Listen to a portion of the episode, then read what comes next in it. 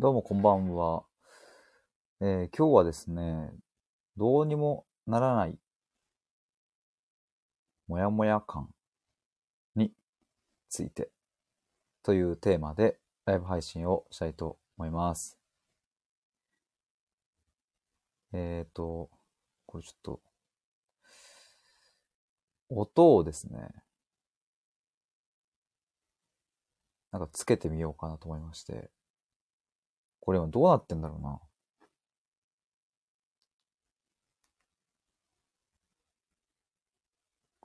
あれ？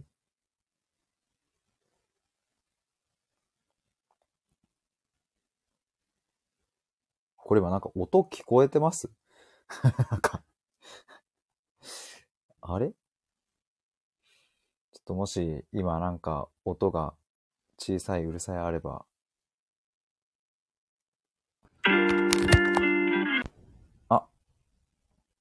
流れてるっぽいっすね。あ、いけてるかも。改めまして、えっ、と、こんばんは。最近はちょっと冒頭の挨拶迷っている時期でして、どうしようかなっていう感じになっておりますけれども、今日はですね、あの、ちょっとさっきも言ったんですが、どうにもならないモヤモヤ感についてという、えーテーマでちょっとライブ配信をしようと思います。いつもですね、僕、ここ最近ライブ配信すると気づいたら1時間はまあ余裕に超えて、長い時だと2時間ぐらい話しちゃうんですよ。まあ本当におかげさまで楽しくって、えーついつい話したんですけれども、まあ今日はあんまし長くならないように、ちょっとこう、ちゃんと終わりにしようという風な、そんな心持ちで、まあ、あの予定では30分を予定しております。で、まあこのテーマはですね、実はこう昨日のテーマの、まあ続きというか、なんというか、昨日、どうし、ちょっとタイトルめちゃ似てるんですけども、どうしようもないモヤモヤから抜け出すためにっていうテーマでライブ配信をしたんですね。で、そこで昨日話したことが、まあ結構僕としては、えすごくこう、うん、核というか、うん、なんかようやく僕が届けたいことがなんか定まってきたな、みたいな、すごくこう、僕としては大きな転機とも言えるくらいの、まあ、話を昨日できたなっていう感覚だったんですが、なぜか、えアーカイブが聞けないっていう、そういう不具合になってしまっていて、ああ、これちょっと聞いてほしかったなっていうのがあるんですけれど、まあでもそういう状況なので、まあだったらもう一回同じようなテーマで話してみようという風になって、えー今こんな感じで話しております。で、まああの、このどうにもならないモヤモヤ感っていうのはですね、まあこれ今僕が現状そこにぶち当たっているわけではなくって、まあ、かれこれもう本当に10年ぐらいのスパンですかね。なんかそういうものをずっとずっとこう抱えていたんですが、まあそれが去年の母親が、まあ癌で亡くなったりとか、まあそういう僕としてはこう、あのまあ死生観とかね、根本的に価値観がひっくり返るような、まあそれだけじゃなくっても、たくさんそういうなんか去年はね、いろんな経験があって、で、この、えーどうにもならないモヤモヤ感をどうしたら僕たちは、えっ、と、その中で生きていけるのかみたいなことの、うん、まあ、ある意味での答え、僕なりの正解っていうのが、なんか確立されてきたんですよね。で、そういうものを僕は対話で届けたいし、まあなんかワークショップなのか、自分のブログなのか、いろんなところで届けたいなって思ってるんですけれども、まあ、去年、このスタイフを始めて、えーっと、6月の29日に始めて、9月23日からライブ配信をスタートして、で、もう去年の10月とか、今11月中なんてもう本当に狂ったように ライブ配信してて、超楽しいみたいになってたんですけれども、まあその時ぐらいからですね、僕の心の中にというか、なんか自分で届けたいな、みたいな、今までその、サラリーマンだった時には、まあぶっちゃけね、会社に言われたことやってりゃ金もらえたしみたいな、別に誰に何を届けるのかなんていうのは、まあそもそも会社がもう完璧に作ってくれているので、まあ営業マン、まあ兵隊として、ソルジャーとして行くぞっつってやってれば、まあ良かったわけですけれども、まあ会社を、え2年前に辞めて、自分でいろいろやるって決めてから、やっぱりこう、何者でもない自分が一体どうしたらこの世界で生きていけるかみたいなこととかも考えた時に、まあ、誰に何を届けるのかっていうのはすごい大事だよなっていう、まあ、ここ最近そんなことばっかり考えてたんですけども、まあ、去年のその9月10月くらいのタイミングからだんだんとですね、僕の中で、うん、こんなこと届けたいな、みたいなのが漠然とこう湧き上がってきてたんですが、まあ、あの、11月の後半に母親が倒れて、12月に亡くなって、で、その翌月の1月から、あの、コミュニティをスタートしてみたいな、まあそういう流れだったんですよね。で、まあ、なんかもう本当に目まぐるしかったので、その当時は。まあ、一瞬で時間は過ぎ去っていったし、まあでもコツコツ、コツコツ配信をこうして続けてきて、まああの、今日に至るわけですけれども、まあ、ようやくですね、昨日、誰に何を届けたいのかっていうところの輪郭が、あの、結構一気に鮮明になったなっていう感じがしてるんですよね。まあ、それが今日のこのテーマです。どうにもならないモヤモヤ感っていうものですね。どうにもならないモヤモヤ感を抱えてるじゃないですか、皆さん。どこかしらで。あの、会社に行きたくないんだけど、行かなきゃいけない明日行きたくないんだけど行かなきゃいけないっていうのはあれじゃないですか。だし、なんだろうな。あの、あの人に会いたくないんだけど、本当だったら縁を切りたいんだけど、そう簡単にいかないじゃないですか、この世の中。縁を切ろう。はい、終わりで済むような世界じゃないじゃないですか、やっぱ。でも会いたくない、行きたくないとか、うん、そういう自分の心が望まないことを、まあ、この現実世界は、えっ、と、やってねって突きつけてくるみたいなシーンってたくさんありますよね。僕は今、あの、結婚もしてないし、子育てもしていないから、まあ全然そういう今お父さんお母さんになっている人の気持ちも本当の意味ではわからないけれど、まあやっぱり僕もですね、母親とすごいたくさん対話してきたので、まあ特にこう母親の視点というかいうのもすごく今日、去年、うん、いろいろ聞いたし、まあ母親には母親の父親には父親の、まあ苦しい瞬間ってあるじゃないですか、やっぱ。泣き言も言いたくなるけれど、でもそんなこと言ってらんねっていう、うん、でも苦しいっていう、このどうにもならないモヤモヤ感を一体どうしたらいいんだっていう、まあそんなことの、まあ僕なりの答えっていうのが、あの、あるし、それを届けたいっていうふうに思ったっていう話を、え昨日のライブ配信でしていたんですが、えっ、ー、と、なぜかアーカイブが聞けないっていう、なんか本当に全然めったにもうそんなことないんですけれど、あの僕のプロフィール飛んでいただくとですね、その昨日のライブ配信1時間40分ぐらいのやつ残ってるんですけど、開けないんですよ。謎ですよね。非常にあの、もう、アーカイブとして最もっと、そのアーカイブとして残ってないとかだったらまだわかるんですけど、残ってるんだけど聞けないっていう。すごい一番もどかしいタイプの、あの、残り方してるんですけど、まあそんな話を昨日してて、まあ、でも僕としてはやっぱりすごい熱もこもったし、こういう話、あの、皆さんに聞いてほしいなと思ったので、まあせっかく、せっかくっていうかこういうなんかアーカイブが謎に残らないっていう件が発生してね、最初はマジかと思ったんですけど、まあでも、じゃあもう一回話そうっていうことで、そういうことなのかもっていうので、今日ちょっと話すっていう、そんな経緯になりました。今聞いていただいている皆さんありがとうございます。聞いていただいている方がいると思うとですね、僕も、あの、熱がこもりますし、あの、嬉しいです。ありがとうございます。で、まあ僕なりにですね、その、じゃあ、学校に行きたくないけど、行かなきゃいけないとか、会社に行きたくないけど、明日から急に行かなくなったらお金稼げなくなるから行かなきゃいけないとか、このね、どうしようもない、どうにもならないこのジレンマ、もやもや感って、じゃあどうすれば、どうすればいいんだっていう。まあなんかそこの話とかをちょっとしようかなと思うんですけれども、あの、ど、まあ、そうだな。結論を先に言ってしまった方がいいですね。結論を先に言ってしまうと、まあすごく、チープに聞こえてしまうかもしれないんですけれども、あの自分、自分の生きる意味を、えー、ちゃんと見出すっていうことが、まあ、あの、ゴールですね。一つのゴールですね。で、あのまあちょっとそ、ここをもう少しというかかなり具体的に話したいなと思うんですが、あの、まあそもそものちょっと前提を共有したいなと思うんですけれど、あの、まあ今のこの時代でどんな時代だっけっていう話ですね。僕がどう捉えているかっていう話でもあるんですが、今の時代って、えっ、と、言ったら正解も不正解もない時代っていうのが、まあなんか、おむねこう共通認識としてあるかなと思うんですよね。こう多様性が叫ばれて、うん、生き方がね、あの、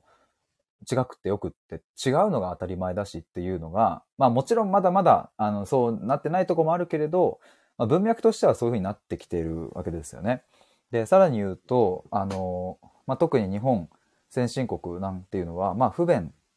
というのはもうなくなり、えっ、ー、と、まあ基本的にみんな一個スマホを持っていて、欲しいものがあれば、えー、ポチれば明日届くみたいな、えー、そういう状況に今なってきている。し、えー、もっと言えば、えっ、と、かなり価格も、まあ、安くなってきていて、まあ、あの、日本は今 円安でやべえとかそういうのありますけれども、まあ、そうは言っても、かなり安く、うんと、飯食ったりとか、えっ、と、まあ、いろいろ買ったりとかできるようになってきて、まあ、僕のおじいちゃん、ばあちゃんとかたちの世代ってね、その、そこら辺に行ってコンビニでちょっとおにぎり買うかなんていうのもできなかったし、なんなら今コンビニに行けばアイスクリームだってあるし、ジュースだってあるし、みたいな。昔なんてそんな甘いジュースさええー、飲めなかったわけで。で、まあそこから、あの、まあ時代は変わり今こうなってるわけですけど、まあ今って、そう言ったらこう、何でも手に入ってるし、もう幸せだよねっていう状況を、あの、これでもかって整えられてしまっているっていう、で、正解も不正解もないから、あなたの好きなように生きていいんだよっていう、まあそこがまあある程度のこう前提の感じになるかなと思うんですけれども、で、こうなった時に、えいいことはたくさん、まああるんですか？ですが、えー、こうなったからこその特有の、現代特有の悩みっていうのが生まれているなと僕は思っているんですけれど、まあそれがこのどうにもならないモヤモヤ感っていう、えー、これ結構ここに来るんじゃないかなと思ってて。で、あと、昨日話したのは、えっ、と、なんだっけな、空虚感。なんか満たされないっていう空虚感。えっ、と、物質的にとか、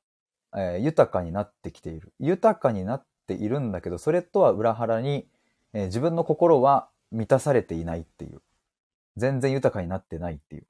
そういう現象が、まあ起きてるっていうまあそれがですね、一昔前とかであれば、不便な時代だったので、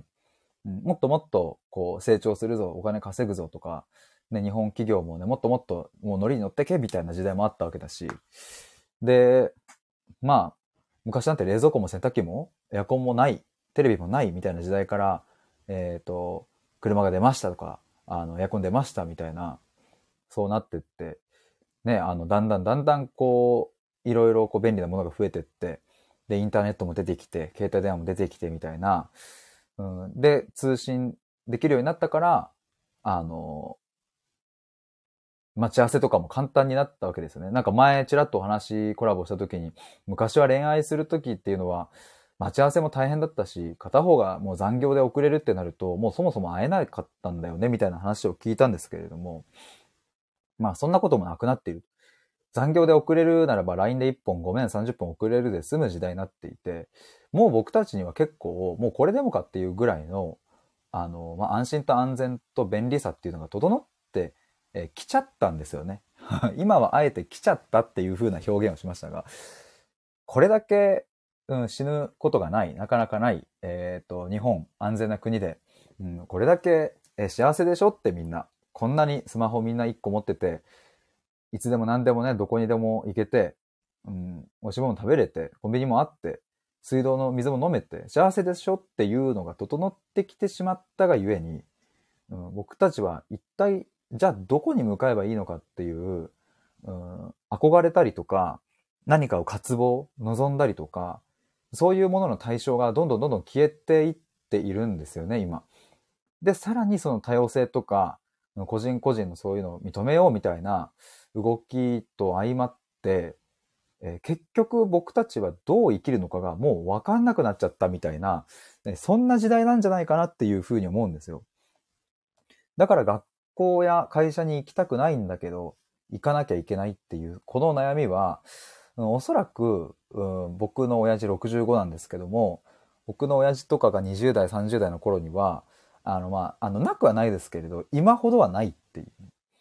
だって、会社に行ってお金を稼ぐことが幸せの王道であり、それこそが幸せをつかむために必要だということが、それが社会の共通認識であったから、いい大学に入り、いい企業に入って、お金を稼いで、車を買って、家を買ってっていう、それが幸せであるっていうことが、それがみんな信じていたから、だから、あの、そこに疑いはなかったし、うん、多少辛くても、うん、まあ、給料のためっていうところで、ある意味で割り切りができて、働けていたなと思うんですけれど、まあ、そんな時代はまあ、とっくに終わっているわけで、まあ結局僕たちはじゃあ、ね、今これだけ、まあ、言ったように、まあ死ぬことがほぼほぼなくなって、で、これだけ整って便利な時代になって、まあそうすると、何が幸せなのかもよくわかんないし、何が不幸なのかもよくわかんないし、結局なんで生きてるんだっけみたいな、まあみんながみんなそう思ってるわけじゃないかもですけれども、まあ潜在的には、うん、心の奥底では、やっぱ生きる意味みたいなものを本当は求めている。うん、だけど、うん、そんなものをこう真剣に話す機会なんていうものもないし、まあ気づいたら、ね、もう年は取っていてみたいな、もう成人はしていてみたいな、もう30か40かみたいな感じなのかな？わかんないですけども、僕も気づいたらもう27歳ですけど、だからなんかそんな時代の捉え方を僕はしているっていう。でですよ、あの、ちょっとまたさっき結論で生きる意味みたいなことを言いましたけれど、あの、そう、どうにもならないこのモヤモヤ感とか、うんと、もうどうしたって折り合いがつかないこと。うん。めちゃめちゃ嫌な上司がいるんだけど、明日そこに行かなきゃいけないっていう。行かない選択肢などない。なぜならもうお金稼げなくなっちゃって暮らせなくなるからっていう。この折り合いのつかなさと、どう、どうやって僕たちはそこ向き合い、いや、どうやって超えていき、うん、前進していくのかっていう、うん、それを考えるとやっぱり今のこの時代背景、えー、などなどからすると、えー、生きる意味、生きる指針みたいなものが、まあ非常に大切になってくるというふうに思うんですね。で、僕はこれを届けたい、これを、これをっていうのは生きる意味とか指針っていうのを、うんと、あなたの生きる意味はこれですよっていうふうに僕が言うのではなくってですね、一緒にそこをその人の目線でちゃんと、えー、一緒に伴走して探求するっていうことですね。まあ、ある意味僕にとっての生きる意味はそれであるっていう。まあ、去年のね、母親の件だったり何だったり、いろいろまあ僕は経験できたことが、まあシンプルに感動して、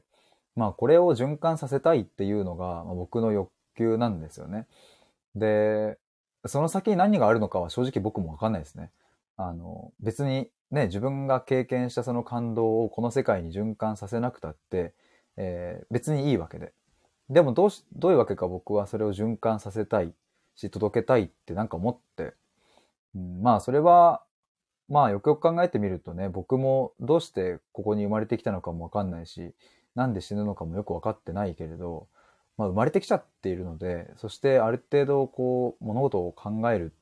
ことができる人間として、えここに命を、えー、授かったので、まあそうするとですね、僕も何かしらの意味をそこに見出さないと、生きててつまんないわけでね。でも僕は、あの、本当ありがたいことにですね、なんか、あ、これが僕の生きる意味なんだろうという、うん、使命とも言い換えられるような、そこにこう、今年に入って、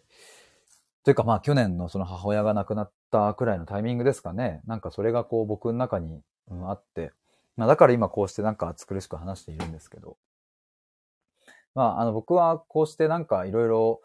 自分がもやもやもやもやしていた折り合いがつかないもやもやからですね、まあ10年ぐらい経ってようやくなんかそこのもやもやトンネルから一歩抜け出た感じがあって、まあだからこそ今、うん、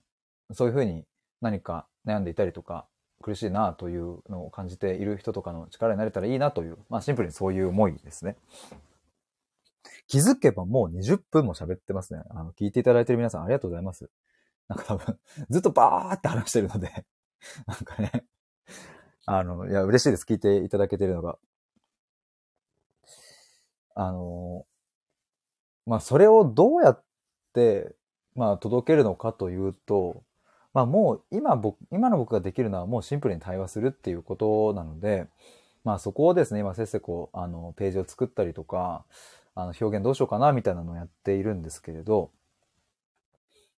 うん、だからですね、ちょっと改めてもう一度ここ言葉にしたいんですが、こう、会社に行きたくないんだけど行かなきゃとか、あの人と一緒にいたくないんだけど一緒にいなきゃいけないとか、本当はやりたいことがあるのに、うん、例えば子育てがあってなかなかできないとか、なんかそういう、どうしようもなさ、折り合いのつかなさみたいなものを持っていて、かつ、いや、それでも何とかしたいっていうふうに願う人たちに、えー、対して僕は、うん、生きる意味、生きる指針っていうものをですね、対話を通して、えっ、ー、と、一緒にそこを見つけるっていう、それを届けていきたいっていう、感じですね。まあ、それを僕のなりわいとしたいし、だからまあ、あのー、今は対話っていう届け方だけど、ゆくゆくはもうちょっと違う届け方も、まあ、例えば、あの、僕は30歳で、えー、本を商業出版したいっていう、ことを前から言ってるんですけど、例えば本っていうのも一つの手段になりますし、このスタイフもそうだし、今ノートのブログとかも久しぶりに更新を再開して、えー、今日で3日目くらいになるんですけれども、ノートもそうだし、とか、まあ、とにかくいろいろ発信して言い続けるっていうのが、まあ、今できることだなとは思うんですけれど、まあ、あとは、えっと、オンライン対話会みたいなものをですね、計画しているので、できれば今年今年というかもうあと2ヶ月しかないけど、あの、今月、いや、来月の初めか半ばくらいかですかね、オンライン対話会をちょっとやりたいなと思っております。まあなんかそんな感じで届け方みたいなのはいろいろ模索したいし、まあ僕も今はですね、あの業務委託で、えっ、ー、と転職支援とかそういうものを一えっ、と、個人の方の転職支援とかを、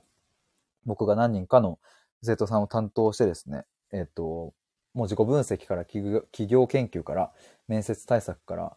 書類の対策から、それを全部もう、あの、3ヶ月から半年間ぐらい伴走するみたいなことを、まあ、結構やってて、えっ、と、まあそれはあるんですけれども、まあ一方で自分としてどんなサービスを作るのかっていう、まああのね、僕も会社員を辞めた理由の一つは、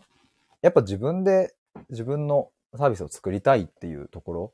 まあ、あの、会社員だとね、どうしても、こう、まあ制約はあるし、うん、たとえ自分の思想とちょっと違くても、会社の利益のために走らなきゃいけないし、まあそういうのはちょっと僕としてはなかなか苦しいなという思いもあったりして、会社を辞めたりしてるので、まあもともと3年しかいるつもりはなかったんですけれども、まあそういう元々の僕が思い描いていた生活スタイルというかもあるので、それをこう追ってるっていう、まあ今そんな状況でもあるんですよね。まあだから今後、僕もちょっと1ヶ月先、2ヶ月先どうなってんのか正直読めないんですけれど、まあただ今はですね、あのさっき言ったように、このどうにもならないモヤモヤ感、折り合いがつかないそのジレンマみたいなものを抱えていて苦しいけれども、なんとか抜け出したいってえ願っている人に、えっ、と、僕は生きる意味、生きる指針みたいなものを対話を通して、なんか、お届けできたらなというか、お届けっていうかでも、その人にある、その人が持ってるものを一緒に見つけるっていうことなので、まあまあでも届けたいっていう、そんな感じですね。あ、大五郎さん。むちゃくちゃお久しぶりですね。去年とか、僕多分、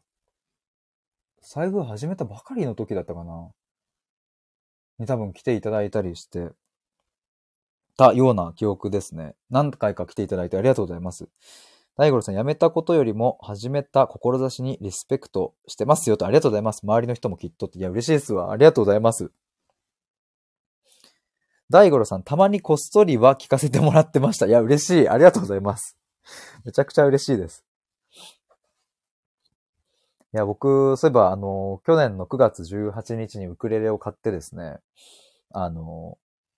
ずっと、もうほぼ365日ずっとウクレレ触ってきたので、去年よりは、あの、格段と上手になったと思います。多分去年僕弾いてるの、ライブで聴いてくださってた時あったかななんか、そんな日もあったような気もしなくもないんですけれども。大五郎さんが広島でソファーに座ってウクレレ弾いてるよっていう今名前になってて、僕も、僕は千葉県ですが、千葉で椅子に座りながら僕も毎日ウクレレを弾いております。大五郎さん聞いてましたって。ありがとうございます。そうですよね。そうそう。なんかそれめっちゃ嬉しかった記憶ありますわ。なんか、あの、ウクレレを弾いている人にこの初心者の僕が聞いてもらうっていう。いや、なんかね、今ちょっといろいろとこう、暑苦しく話していたんですけれども、多分去年のあのね、今頃って、いろいろこう対話コラボとかはたくさんしていたんですけれども、だし多分根底にある自分の考え方とか、うんと世間の捉え方みたいなものも、まあある程度こう変わってはいないんですけれども、まあでも本当それにしてもこの1年間、というか今年に入ってから、まあめちゃくちゃ言語化できたし、それはやっぱあのコミュニティの皆さんのおかげだったりとか、リスナーの皆さんのおかげで、めちゃくちゃこう言葉にしてこれて、で、それがこう、なんか洗練されてシンプルに今なってきたなっていう感じがあって、まあそれをちょっとこうしてお伝えできているのが嬉しいですね。大五郎さんがどんなことでも思いや志を持っている人は聞き心地がいいですという。ありがとうございます。テンション上がってきてしまったのでウクレレ弾いていいですか？最近、なんだっけ？あの、あ、そう、スピッツの曲をですね、そうそう、最近ちょっと練習してて。じゃあ、ちょうどそれで弾いて30分くらいになるので、今日もともと30分で終わりにしようと思っていたので、じゃあ最後、その曲を弾いて終わりにしたいと思います。前もちょっと弾いたんですけれど、あの、スピッツのロビンソンという曲をですね、ちょっとやりたいと思います。前奏からいきます。大五郎さんがイエーイとありがとうございます。あ、ちょっとこれあれかな ?BGM 切った方がいいっすよね。BGM どうやって、どうやって切るんだ？あ、BGM 切れましたかね？あ、切れたっぽい。よし。じゃあ、スピッツ・ロビンソンです。